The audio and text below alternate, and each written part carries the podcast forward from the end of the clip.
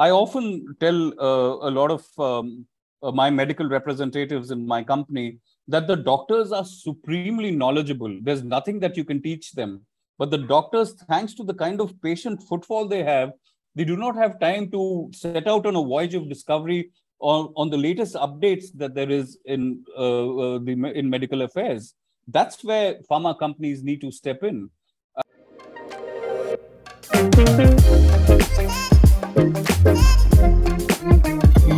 Hi everyone. Welcome in the 20th episode of the Mac Talk powered by Game of Pharma. Today we have with us a very special guest, Mr. Atul Suri sir, who is SBU Hi. Head and Vice President in Alembic Pharmaceutical Limited. Welcome on the show, sir. Thank you. Thank you so much, uh, Lokesh and Salman. Uh, glad to be with you again. I remember I was on your second episode, and I'm glad to hear we're reaching almost the 20th episode now. I keep following you on social media too, and I think you boys are doing a wonderful job. Thank you so much, sir, for your kind words. Sir, today we are discussing a very important topic for pharmaceutical industry, which is KOLs for pharma, key opinion leaders. So, sir, what are rules and responsibilities of KOLs in pharmaceutical industry? Yeah, so uh, quite clearly, uh, you have uh, KOLs, uh, popularly known as key opinion leaders, uh, really, uh, because in pharma, opinions matter. So, as far as KOLs are concerned, um, I, I should just say this at this stage: they are very important people in the entire entire matrix, right from the drug development stage till where it has to finally reach the patient at all stages they have a very defined role really. I don't want to go into a huge list of a kol is expected or does these things because essentially a kol is a person of great esteem. He's a person of great expertise. He's a person of great eminence. He's a person of great influence.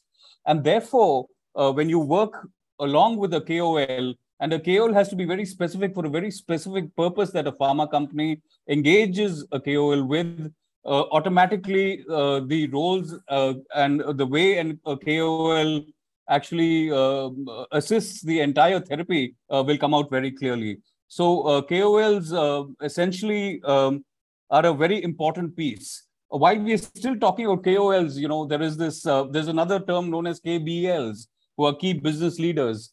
And typically in the domestic Indian pharma industry, in the branded formulation space, there is this conflict between the marketing guys and the sales guys. The sales guys always want to go after the key business leaders because that's where the numbers lie. Uh, and of course, the marketing people uh, want to engage far more with key opinion leaders because they realize that their opinions matter. And uh, an outcome of an engagement with the key opinion leaders will automatically get the numbers in. So if you were to ask me, who, if I were to choose, of course, a combination is always better but if I were to choose between a key opinion leader and a key business leader, my take will be to go in uh, for a key opinion leader. Quite clearly, a key opinion leader supports a marketing strategy. Uh, the effective implementation of any strategy will lie on the insights that a key opinion leader actually gives out. Basis those insights, a very good marketer can then convert those insights into meaningful communication to the doctor fraternity so that that knowledge transfer from key opinion leaders down to the practitioners out uh, in the field, uh, in the trade, uh, is seamless, is correct, and is impactful. And therefore, uh, KOLs are important. The other thing I really want to mention about getting KOLs in, it's not that doctors uh, who are operating uh, and are conducting their business out in the, you know, in their chambers do not know they are very knowledgeable people. Uh, but to offer credibility, that's where KOLs step in. When there is a practitioner out and he knows, oh, there's a person of eminence who's actually told us this, they they then understand that that to be a, a, a truth really, and then you know they get guided in their own manner, and therefore their own practice gets that much more effective the only thing a KOL does really is he offers that credibility at a large scale uh, because he's a big name. He's all out there in the open. He's talking, he's making orations at various fora. And the other doctors who don't, unfortunately, have the opportunity of, uh, you know, spending time digging down or the opportunity to uh, treat people across geographies then gets a very consolidated uh, insight. Their own insights get generated thanks to uh, uh, the voices of the kol and that can then sort of you know help them in their own practice. Also i have a question regarding the constant engagement of KOLs in pharma companies. Uh, so first of all, do the pharma companies hire them on a full-time basis, or it's like a third-party agency? Whenever the company needs uh, some kind of consultation, consultation they reach out to this KOL. Uh, and if uh, one of these, then what is the reason behind it?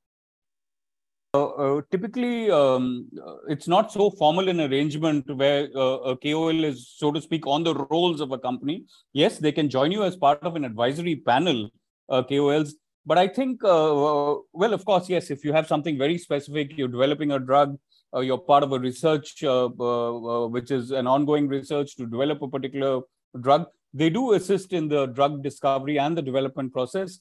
There, yes, these KOLs can uh, then be uh, sort of uh, engaged with in a more formal manner uh, with the very structured um, and transparent approach. yes, but uh, since we're talking of the Indian domestic pharma space, we are in the branded formulation generic space. It is important also here for KOLs to associate with, or I would say, uh, get connected with pharma companies. The need is more of the pharma companies to sort of catch on their experiences, uh, their thought leadership, uh, uh, so that the correct medical communication can be made going down to everybody. At the end of the day, a KOL's thought is essentially a word of mouth sort of a thought uh, coming in from a big, big uh, expert, and that can then be communicated. But to answer your question specifically, you can have an extremely formal or a formalized uh, uh sort of engagement with a KOL uh, in terms of you know insight gathering. The other place really where uh, KOLs have a very very definite role are in clinical trials. they are the key components uh, you could have a principal investigator uh, who's uh, associated with a particular trial. If you were to interact with, let's say the clinical trial is already done, uh, the molecule has already been launched in the market, uh, you now have to do that very important job. And I've always said this, pharma companies step in as a beautiful conduit, a beautiful channel, a beautiful bridge between the knowledge that exists with the key opinion leaders and the practicing doctors, the practicing physicians, their perspectives can be picked. So now bringing it up to a principal investigator, let us say there's a particular molecule, like I told you, uh, that is out in the market. If you were able to interact with the principal investigator, you will get to know exact contours of how this drug actually works. You will be able to pick up those key insights and maybe through the principal investigator, get him on a, a, a webinar, get him to a seminar, uh, bring him to a conference, uh, where he can then give out his experience so that the larger mass of practitioners across our country can gain from his insights uh, readily and get it totally firsthand from a principal investigator. So uh, these are uh, certain ways and means uh, through which we can use these, um, not use, but maybe engage with KOLs. Another very important aspect where KOLs step in and today it's all about skill development also. I often tell a lot of um, my medical representatives in my company that the doctors are supremely knowledgeable. There's nothing that you can teach them. But the doctors, thanks to the kind of patient footfall they have, they do not have time to set out on a voyage of discovery on, on the latest updates that there is in uh, uh, the in medical affairs. That's where pharma companies need to step in. Uh, and we are then able to get these KOLs, or we're talking of skill development here. Let us say there's a particular doctor who's extremely adept at a particular technique. So you could also engage with him to come and sort of uh, get him in front of an audience uh, of people or in a small hands-on workshop where he can demonstrate his skills. Uh, and he is a big name. He's a man of eminence. He's a man who's already proven himself for his prowess he being there on the stage, you will be able to sort of get the other doctors who are attending that workshop to develop their own skills in that particular craft. So, to that extent, also, not just key opinion leaders, but medical practitioners who've excelled and are of eminence today can, through an engagement facilitated by a pharma company, get that technique out uh, to the practitioners at large.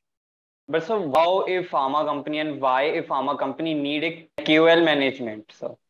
See, uh, KOL management, I'm glad you uh, spoke about the term KOL management. Um, while it's a term that the KOLs would not like, uh, that they are being managed, but the fact is, uh, there has to be a strategic objective uh, to your interactions and engagements with KOLs. It is not, oh, he's a big name, uh, he's a great gynecologist, or he's a great diabetologist. Let's get him for a program. Let's request him to talk for that. No any KOL engagement program has to have a very strategic sort of um, approach. You should know as a pharma company what is it that you want communicated in the correct manner. Now, of course, there are commercial objectives also that step in for pharma companies, but that apart, after having identified, and I'll just give you the key steps uh, towards uh, KOL management really, is based on whatever outcomes that you want. You identify a particular KOL, a particular therapy area. Is he a, an expert? Is he a specialist in that particular sub, sub, sub field? After having identified a group of them, you map these people, you profile them for what they are. So you're able to sort of say, okay, in this particular therapy area, if I have a drug that sort of in these indications uh, helps a particular patient type, he's the correct guy to talk about it. He's the correct guy who's done so much about it. He's the correct guy to speak to an audience or to write or to come up on a webinar or whatever the engagement may be. So, basis all of that, you plan it, then you plan your engagement. You also have to see what sort of a KOL is he. Uh, does he have that um, eminence or is it just knowledge which is just tucked in a way? So that fine balance in selecting a KOL is also very important in terms of a pharma uh, company the pharma company may find a KOL who's extremely adept, has taken part in a lot of um, uh, sort of studies, a lot of clinical trials, is an academician, is very good at what he does, but he's not able to sort of communicate it in the correct manner.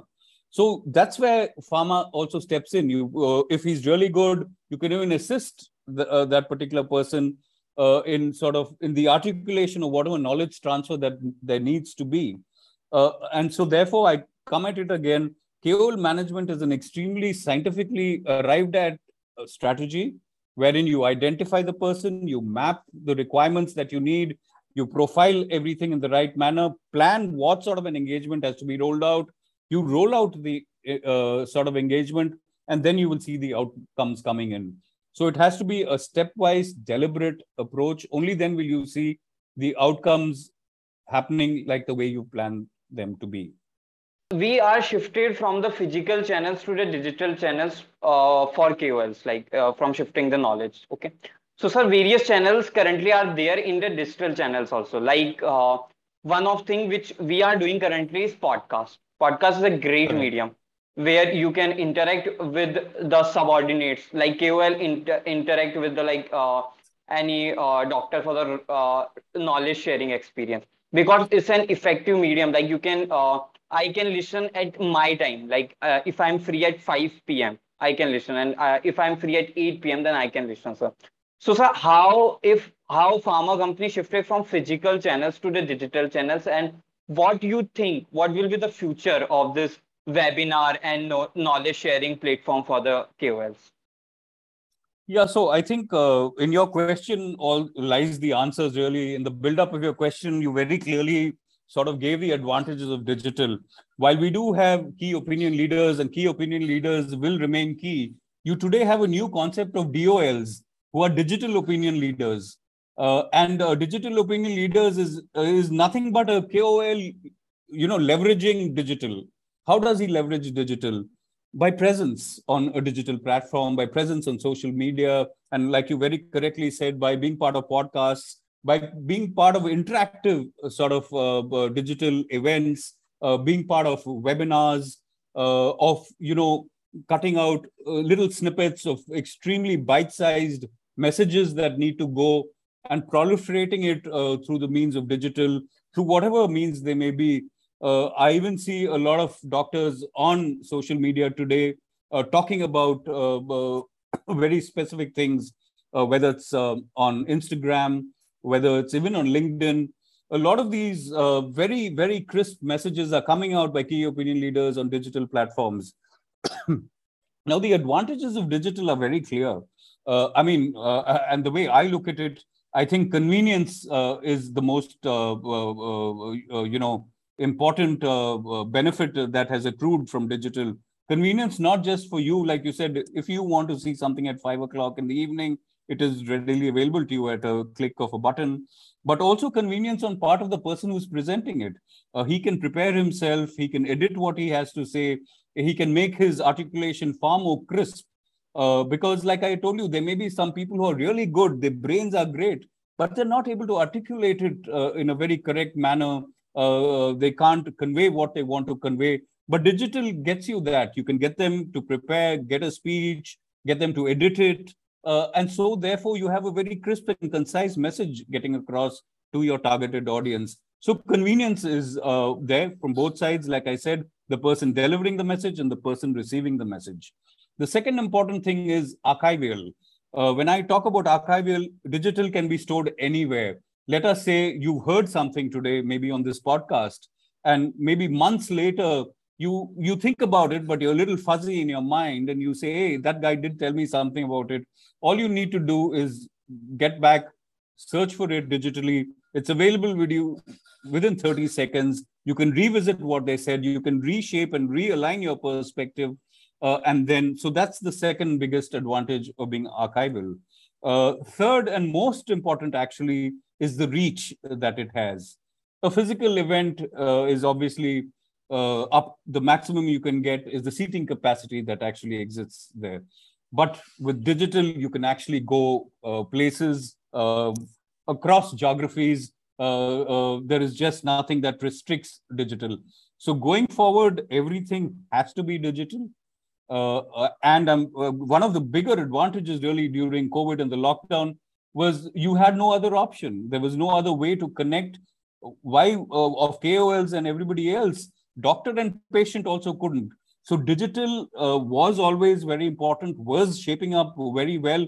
The only thing that covid and the lockdown did was it sort of accelerated the entire process. And today a lot of more people apart from using it uh, they're now comfortable using it. Earlier people were a little apprehensive. They felt uh, the the human touch wasn't there. But today for all those advantages that I said earlier of convenience, of it being archived, off the reach, the, the fourth biggest thing I really say here is the comfort of using digital a, as a media, having realized all the advantages that lie with it. So digital definitely is not the way forward. Really, it is already just the way. This is the way any sort of knowledge transfer will happen by KOLs. It's going to be digital. So yes, we will look forward to far more uh, DOLs, like they say, uh, digital opinion leaders. Sir, what are the key factors while determining the right KOL for any organization? The identification of the KOL is very important. It obviously has to be a combination, like I told you, of the expertise that that person possesses and the influence that he has. You can't just have somebody who's influential, style without substance, like they say. Nor can you have somebody who's a total expert but has zero influence how do you decide expertise again you need to decide expertise basis on what you want done in the sense that if there is a particular molecule you want to talk of it in a particular indication does that particular kol have the expertise in disease management of that particular type is he a champion in a particular therapy area does he have adequate papers or publications in his name? Uh, does he is his orations acceptable in various associations? Is he members of key committees of various associations, whether he's part of the ADA or if he's a gynecologist? Is he part of FOGSI? Is he in some of the very important uh, subcommittees of that association? Has he been a principal investigator in any of the clinical trials? So that will determine whether he's an expert or not while he may be an expert, the desirable thing for any pharma companies, apart from being an expert, does he also have a fair amount of patient footfall happening there? Now, the reason about the patient footfall is not about a commercial angle for the pharma company. but a patient footfall going to him gives that expert also live expertise uh, of handling various types of patients and that in in fact enhances his own expertise in a far greater manner having said that does he have the influence? Is he a thought leader? Is he an acceptable thought leader? I hope there are not any political affiliations. When i mean political affiliations i don't mean the politics of governance or the government of the country. By politics i mean within the association you have certain other politics that may be. Is he universally accepted uh, across uh, uh, all doctors? That then would be the ideal combination to sort of identify a KOL. And in my view, these are the key attributes of identifying a KOL before you actually set out to engage with him. How important is for pharma company to constant engage with the KOL? I think um, KOL engagement uh, and uh, has to be constant. Your uh, question is very clear as to how constant in touch should uh, a company be uh, with a KOL. My view is an engagement is a constant thing. An engagement cannot be a one-off incident that oh okay this drug has come in he's a specialist let's knock at his door let's have a conversation no that's not the way it happens engagement has to be over a period of time engagement has to be without any sort of uh, uh, you know visible and apparent commercial uh, outcomes that's what real engagement is about. Uh, because I can tell you this also, uh, while engaging with um, uh, KOLs, I've very often gone and met them, sat across the table with them, had normal conversations with them. It is in these normal conversations that you are able to garner key insights. You're able to see what the unmet needs really are. The doctor says, oh, uh, while the drug does exist, if there is a combination coming in here, maybe it could work Oh, today you have such wonderful combinations coming in uh, in the anti-diabetic space. Today you have combinations of an SGLT2 and a DPP4. Uh, now you don't have any references archived which you can fall back on. You have to meet these KOLs and understand it and get these KOLs to talk. And this can happen only with constant engagement with these. It's like I said in the beginning, it's not a one-off thing. Oh, this is an event, you come on board, event done, leave. No, KOL engagement has to be totally constant without any overriding commercial interests. Only then will you genuinely be able to garner insights and you will truly be a beautiful conduit of a knowledge transfer from the experts to the practitioners out in the country. Thank you so much for the podcast. It's been pleasure for me, for my team to host you on another episode. Like we started from the second episode and you are the first pharma leader which which we have introduced from our podcast. And like it's been like 19 episodes six months journey and now we are at uh, 20th episode. So sir always it's been Good. a pleasure to host you sir on our show. Thank you. Thank you lokesh and thank you salman. Uh, i'm very happy to interact uh, with you all uh, and like i said it's digital uh, that gets everything across. If there are people who can gain even an iota of what we've said today, I think uh, you would have met your purpose of organizing and hosting these uh, podcasts. So thank you so much. Uh, I deeply appreciate what you people are doing, and uh, good luck to you all. May God bless you. Thank you. Thank you so much.